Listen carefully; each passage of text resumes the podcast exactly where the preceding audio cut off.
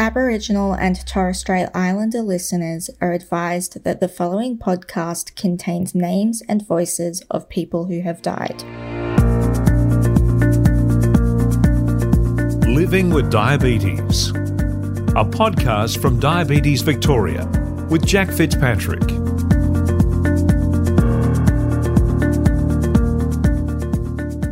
Hello and welcome to the official Diabetes Victoria podcast. This is a great forum for those of us impacted by diabetes, whether it be directly or indirectly, to discuss ideas, share stories, and build our diabetes community. I'm Jack Fitzpatrick, ex Melbourne and Hawthorn AFL player and current Diabetes Victoria ambassador.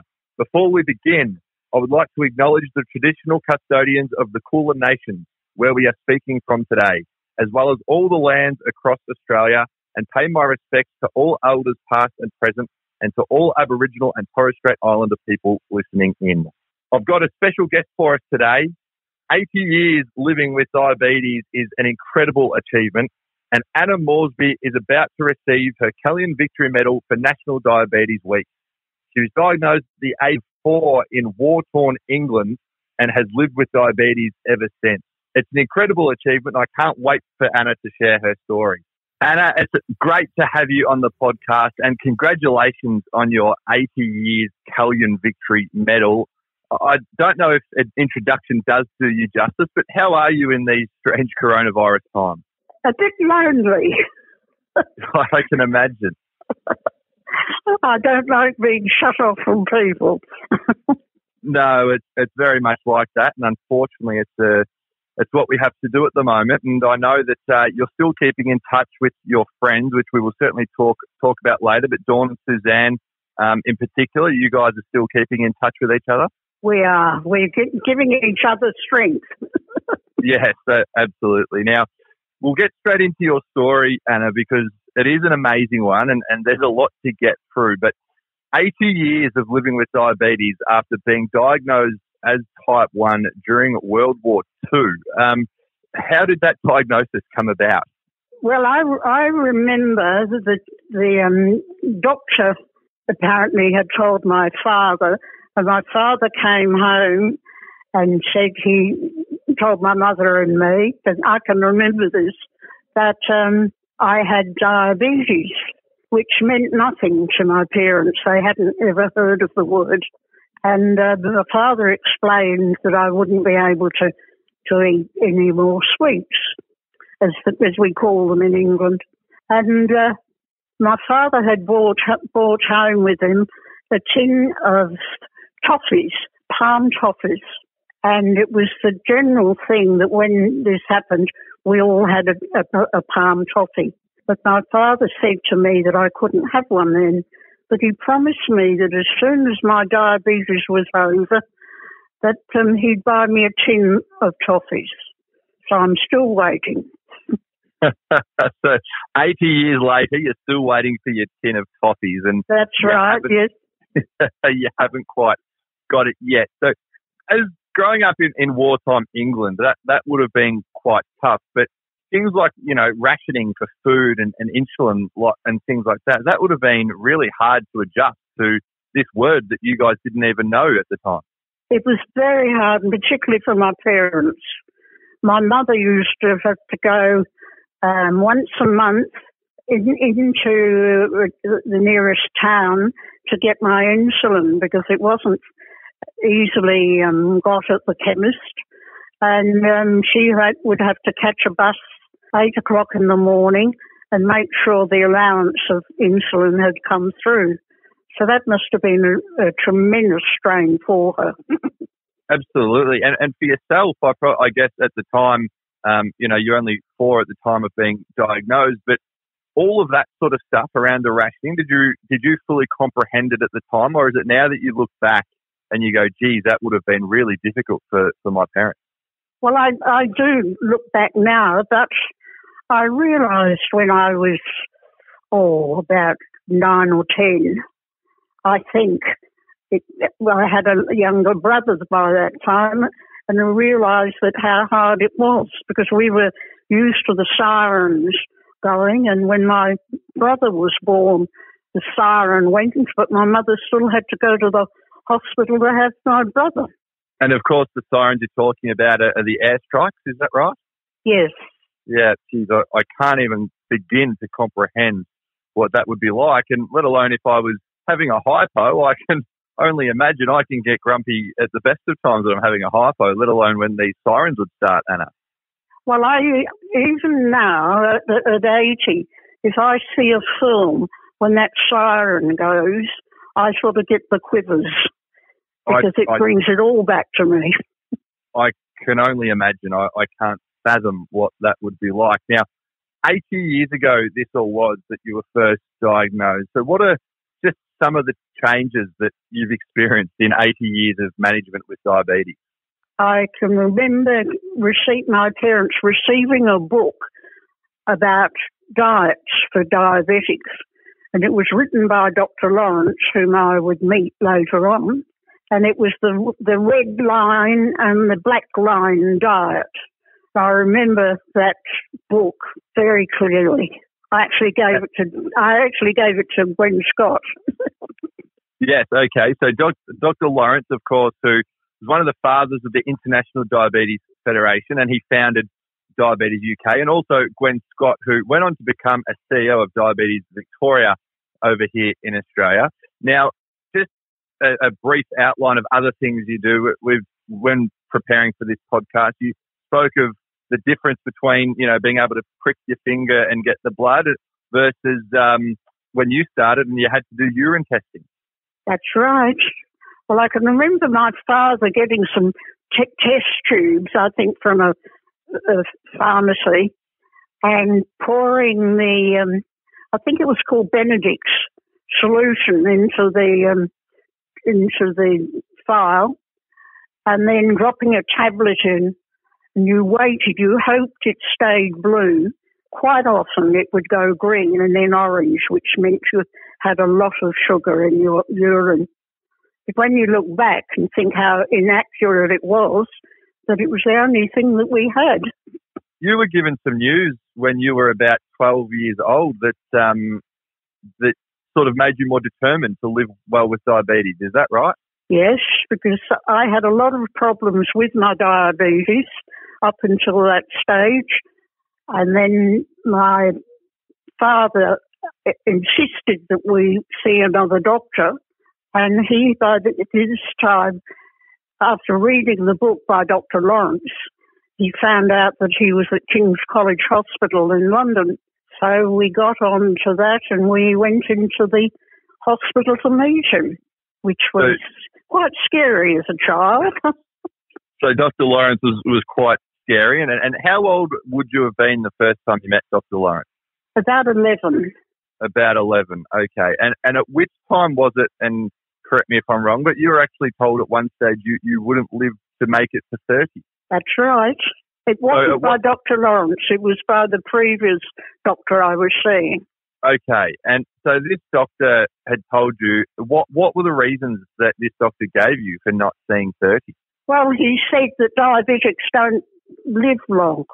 And he said they don't have a chance. And because we can't get the food because of wartime, um, it's hard to get the insulin.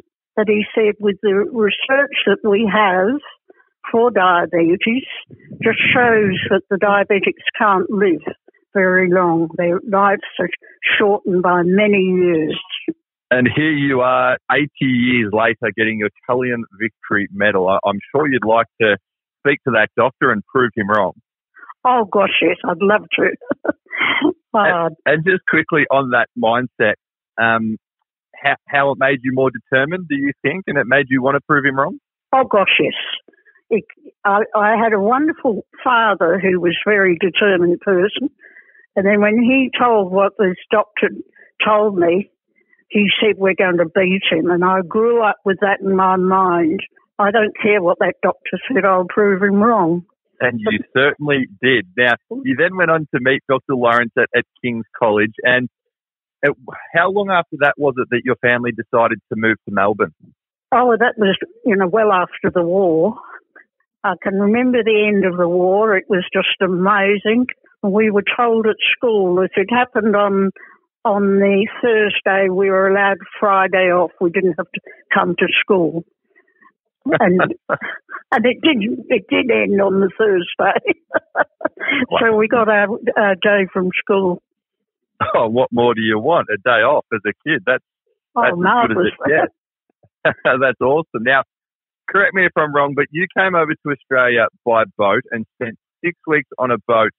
And you may have been a little, or your dad may have been a little bit cheeky and not told people that you had diabetes. That's true. Fortunately, we had a very good cabin steward. My father apparently gave him some extra money, told him if he looked after, helped looked after me, that he'd be, he'd be given more when we got to Melbourne. And this steward was extremely good. He would carry me out into the fresh air because I was very seasick. And he helped my father get me through without seeing the, the ship's doctor. So that was that was pretty good. That's a very good effort. But you didn't, you didn't want to move to Australia, is that right? Oh no, no! I was so happy in in in England, and you know, I had my aunties and uncles and people that I know, and I had a, a boyfriend, and I didn't want to leave, and it was just so much the unknown. But when I was an adult, I realised that my mother had felt exactly the same way. She didn't want to come. And then coming to Australia, you did. So you spent your six weeks on a boat and you're dealing with diabetes, which could only be tough. You're having to hide it from certain people, I can imagine, because it needed to be sick. And back in Australia, you, you met Dr. Lawrence again. Well, years after that was that was amazing when he came to start the the, the Diabetic Association. I think it was called then. Now, the Victorian Diabetic Association is what it was known as then, but that is now what is Diabetes Victoria. And you were at that first meeting. Yes, well, I, I it was amazing, and of course I had met Gwen Scott. I was one of her first patients when she um, she was more or less the first diabetic educator, and she was a wonderful help. Wonderful help. And part of this, uh, the Victorian Diabetic Association then, which is now known as Diabetes Victoria, a, a lot of this, um, which we will touch on a little bit later, but I believe was um, was good for you in terms of helping with peer support and things like that. It was. It was marvellous. It opened up so much of my life, and there were actually people there that could help you. And um, and until I'd actually met Dr. Lawrence, we'd had very little help. My parents had no very little help at all, apart from how to inject an orange. That was about the only thing they were really tried to become expert in. which is just a little bit different to to living with diabetes. That's for sure. What else do you remember um, before we move on about that first Diabetes Victoria meeting? Does anything else stand out? Well, I thought it was wonderful because I had got used to going to King's College Hospital in London and where the whole diabetic wing was worked out and it was sort of especially yours. And um, to, to, after Dr. Lawrence had come out and um, Gwen Scott had started her um, diabetic education, it meant there was some security for me and and, and support, and also support for my parents, which was marvellous. Which, as we know, is, so key for um, exactly what Diabetes Victoria are trying to do today with um, supporting, campaigning, empowering people um, who are either living with or affected by diabetes. Now, you finished school, and this amazes me, but at the time, you weren't allowed to become a nurse because of government rules. Why was that? Well, I'm I think it was something to do with the government um, paying for you. Uh, look, I'm not quite sure, but I know you couldn't do nursing and you couldn't do teaching. Anything that the government was involved in, you were not allowed to do as a type 1 diabetic. And is that because you were seen to be a little bit of a risk for the Yes. patient, maybe? Yes. Yeah. And the Because kids. I can remember in those days you couldn't get insurance, um, you were known as a disabled person, and that label stuck on you, which made us, we diabetics, it made us fight all the more to prove we were no different.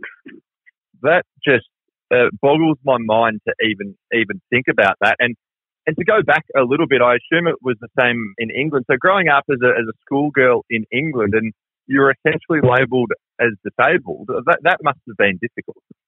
That was difficult. Uh, even though some of the time I didn't understand why I should be disabled, and I would say to my parents, I don't know what it means to. My father's disabled. He has polio on both legs. I'm not disabled. I don't look any different. But I really yeah. resented it. Which, I mean, growing up in England during the war, you spoke that you were at school when the war finished, but it's tough enough being a kid and, and trying to fit in. And it's certainly tough enough growing up through a war when you've got airstrikes and rations for food and medicine. But that extra thing of being considered disabled, uh, it must have been really, really tough. It was. It was very hard. But it made you more determined. It made you determined to prove that what, what was disabled. Disabled was what my father was, having polio on both legs. I didn't look any different. I didn't feel any different than any other girls. And I was going to prove that I wasn't any different. And you've certainly done that. And, and when you came to Melbourne, and was it the same? Were, were you considered disabled and you were very determined to prove to people that just because you have diabetes, it doesn't mean that you can't do stuff that other people can do? It was the same to begin with, but you could see the changes coming. And I, I was involved in going to different groups where there were people that um, had started travelling more in Australia. Um, particularly when you went to America, you realised they could do a lot more than we could. And I can remember we came but the first time that we went um, overseas, um, we saw signs in America that diabetes kills and all these, um, so much more advertising about it. I joined, when I was in America, I went to the Diabetes Association there and realised it was the people with diabetes that changed things and realised that we had to do that in Australia. So a lot and, of us got together and, and started doing this. And what a great job you've done. I, I mean, I to learn that you know people were considered uh, disabled with I, I had no idea until speaking with you. So for yourself and everyone who campaigned for that change, I, I think that's a great effort. Now, as I said, you finished school and you weren't allowed to become a nurse, but you always wanted to help people. And, and was that through your experiences of growing up with doctors and nurses and, and things like that? I think part of it was, but I, I can remember, I think because when I was very young, I knew what nurses were. And I think that's when that I thought, well, with diabetes, well, then I could help other people with diabetes if I was a nurse. Yes. And, and because you couldn't become a nurse, you became a medical technician. Yes in so I still I still helped in another way by pricking people and taking blood from them, which you was, certainly did. Didn't make me very pretty, popular. you must have some pretty good brains to become a medical technician in biochemistry, Anna.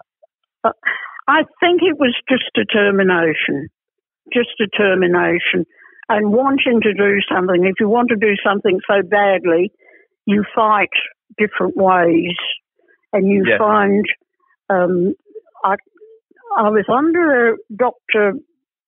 Downey for a short while, who didn't get on with my father very well. They had similar personalities, very dominating.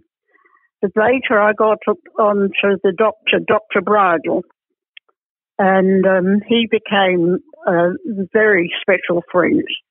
He was, um, he really helped me going in Australia determination is is an overarching theme and, and continuing theme amongst your life. And you've spoken about Gwen Scott. Um, as I've said, she was a former Diabetes Victoria CEO, and she actually set up the profession of diabetes nurse educators in Australia. Am I am, am I right in saying that? You are. Yes. Now that's what what a what a woman, Gwen Scott. Now, um, on on top of that, this is where peer support comes in and how important things like peer support are for you. Very, very important because I think the one thing that happens when you're you're diagnosed, whatever age you are, it gives you a tremendous shock, and it's frightening. You're told about all the negative things that can happen to you, but sometimes you're not taught that you can live. It's not a normal life, but it's a conditioned life. But you can do normal things. But it just takes, you've got to fight to find the right people to help you and give you the support. And, and this is where that peer support is so important because as, as we all know, the doctors and the textbooks and medical journals and the educators, they're fantastic and, and they give you as much advice and information as possible. But we sometimes know that living with it isn't like it is reading in a textbook. And, and that's why it's great to be able to share stories and things like that with other people who, who are living with it or experiencing it. It's very important, very important. If you've had a bad day with lots of hypos and you say to another diabetic, you just feel sluggish and really miserable, you, they know exactly how you feel and you know your family try very hard to understand. It's only a person with the same disease that really can understand how you feel. Yes, absolutely. And and this is how you've met your really good friends, Dawn and Suzanne. Oh yes, we we're really good friends. We have a lot of fun together. I I can imagine. Now, this is amazing. So you, you, Dawn, and Suzanne are all qualifying for Kellion Victory medals this year. Yourself, 80 years, which is only the second person in Victorian history and, and the first woman in Victoria. But Dawn and Suzanne for 50 years and 70 years, respectively. So between the three of you, that's 200 years of living with diabetes. That's pretty amazing, isn't it? It's incredible. I feel like I've done it for a lifetime and it's only been eight years. I can't imagine 200. no, was, was Shane, Dr. Shane Hamblin was um, a doctor then and he was very proud of we three girls. you guys should be proud of yourselves. It, you guys must have forgotten more about diabetes than I could ever learn, I think. it's, it's incredible. But so you guys met, and part of this was through peer support that you helped establish in, in the eastern suburbs of Melbourne, was it? Yes, yes, we all we all met through there, which was um, a very good go ahead um, group. It was very good. And you, you said earlier, but during these times of coronavirus, and um, I, I, would wish we could have be doing this in person, but we're obviously doing this over the phone at the moment due to social distancing and, and isolation and things like that. But you, Dawn, and Suzanne are all keeping in contact and calling each other and, and these types of things? It's helped tremendously because having been sort of closed in a lot, and I, um, my son comes to see me and stands at the door, does the shopping, and I can't give him a hug.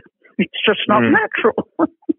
no, it's, it's not natural at all. And these times of um, isolation where we are shut away, and, and it is a bit unfortunate, but again, it much like being diagnosed with diabetes and, and much like, you know, your experiences of growing up in England during the war and much like you're not being able to be a nurse when that's all when what you wanted to be when you grow up. It's, we just have to get on with it, don't we, unfortunately? We do. We do. You learn. I think once you become a diabetic, as you yourself know, you realise that it's up to you.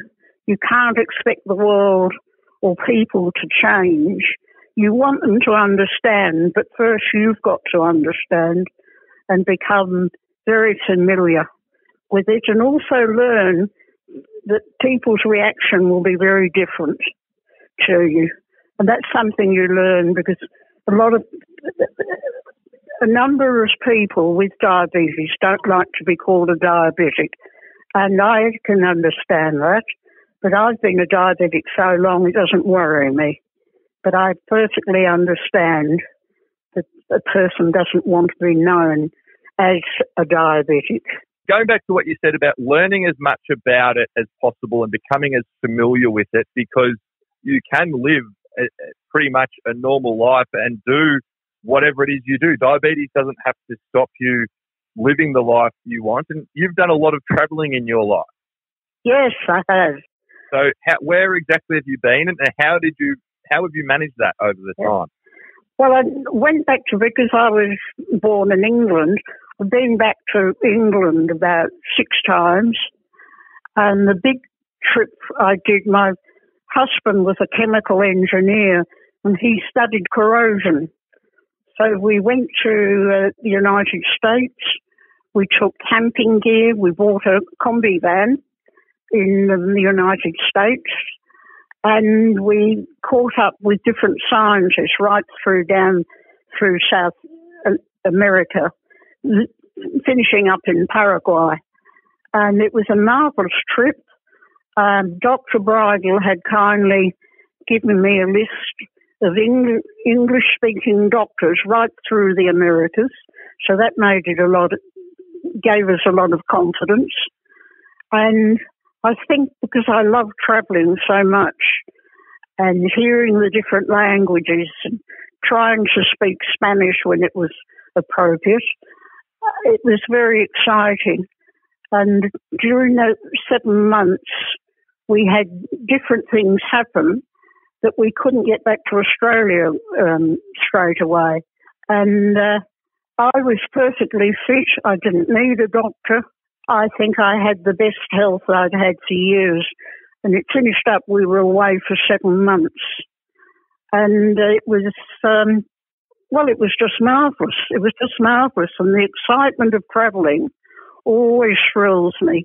And I never let my diabetes get in the way because I got so used to working things out. Part of the trip, we had students from Monash University come and help with the driving, and they would come. One would come every six weeks, and that sort of changed the atmosphere. Uh, it was a bit hard for me at times because I was the only woman, and they were ending up with four males. But um, I got them organised. I got them organised. I have no doubt at all that you did, and absolutely no doubt. But I mean, the trip sounds amazing, and, and this, you know, just further goes to demonstrate that um, being prepared and understanding your diabetes as much as possible, and and thinking ahead and trying to use foresight. I mean, for example, the English speaking doctors, and, and you really can live the life that you want with that dogged determination that you obviously have as well. Yes, well, it um, you you you turn it around and make it work for you. In, in fact, it's it's um, you, you do sort of the opposite thing. You make the diabetes work for you, which sounds exactly. a bit, which sounds a bit back to front, but it, you can do at times. No, I agree with you because uh, at this stage, until hopefully they, they find a cure, we, we have got this condition for life. So you absolutely try and make it work for you as, as best you can. Now, I could talk to you for hours and hours. In fact, it's, it's National Diabetes Week, as, as we know, and I could speak to you for the whole week. But we are running out of time. Are there any um, lasting messages you would like to get across or um, anything like that, or what National Diabetes Week means to you, or what the Kellion Victory Medal means to you? Well, at, first, when I was told about the, the medals, I was naturally a lot younger, and I didn't see the point in getting a medal because you were still alive. I, I just thought that was rather back to front. But um, I matured a bit after that when I learned more about it, the reason why, and about the man um, who named it the Kellion Medal, and about his son dying with diabetes. I, I was starting to learn that I could be a help to younger people, and that made it made it quite different. Quite different. Uh, I, am sure that the people listening to this and listening to your story are, are, are more than inspired and I think a, a, more than deserving recipient of an 80 year Kellion medal. Um, but uh, in terms of living with diabetes, your determination to, I mean, live as good a life as possible, to um, proved the you know the doctor wrong that said you would be lucky to make it to 30. Uh, all of these, um, your final sort of messages to convey. The, the most important thing is to learn as much as you can about diabetes. Don't let the diabetes rule you because it does when you're first told. It's such a shock that you're going to have a chronic disease all your life. And it's a shock for everyone. But gradually you learn that you can take charge of things.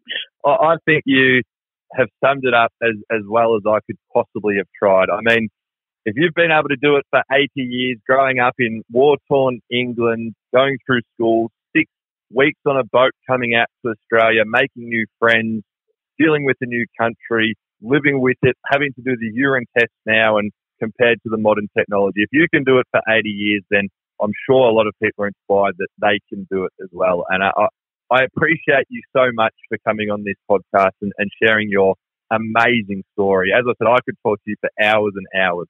Thank you very much. It's been a delight meeting you. I feel that I know you in that short time. No, I, I, I can't wait until uh, things ease up in, in the diabetes, uh, in the coronavirus world, and hopefully we can have a cup of tea or something at some stage. That would be lovely. That would be amazing. But thank you so much to you and, and to everyone tuning in. Once again, I, I, we really appreciate you sharing your story. Happy Diabetes Week. Congratulations once again on the Kellion Victory Medal. And uh, hopefully we'll see and uh, maybe you can get to 90 years. Fingers crossed. now that's really being positive. we'll see how we go. Thank you again, Anna. Thank you, Jack. Bye bye. Thanks for listening. Hope you enjoyed the program. If you'd like to contact us, it's very easy. Simply send an email to podcast at diabetesvic.org.au. Or, of course, all the information you'll need is on the website diabetesvic.org.au.